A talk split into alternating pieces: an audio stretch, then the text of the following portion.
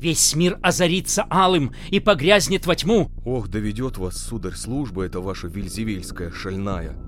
Не похож он, истинно сказать, на больного душой. Скорее, на затравленного. Как будто духи злые по пятам за ним бредут. И вот-вот сцапают.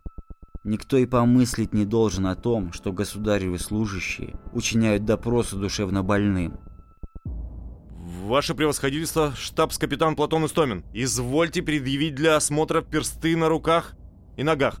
Звери и птицы превратятся в пыль, города в груды песка, моря в болото и топи.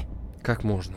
Ваше превосходительство. Я же ведь отчет держать должен. Боюсь, спрос с меня будет. Мертвяки на многое способны. Нехорошее какое-то предчувствие.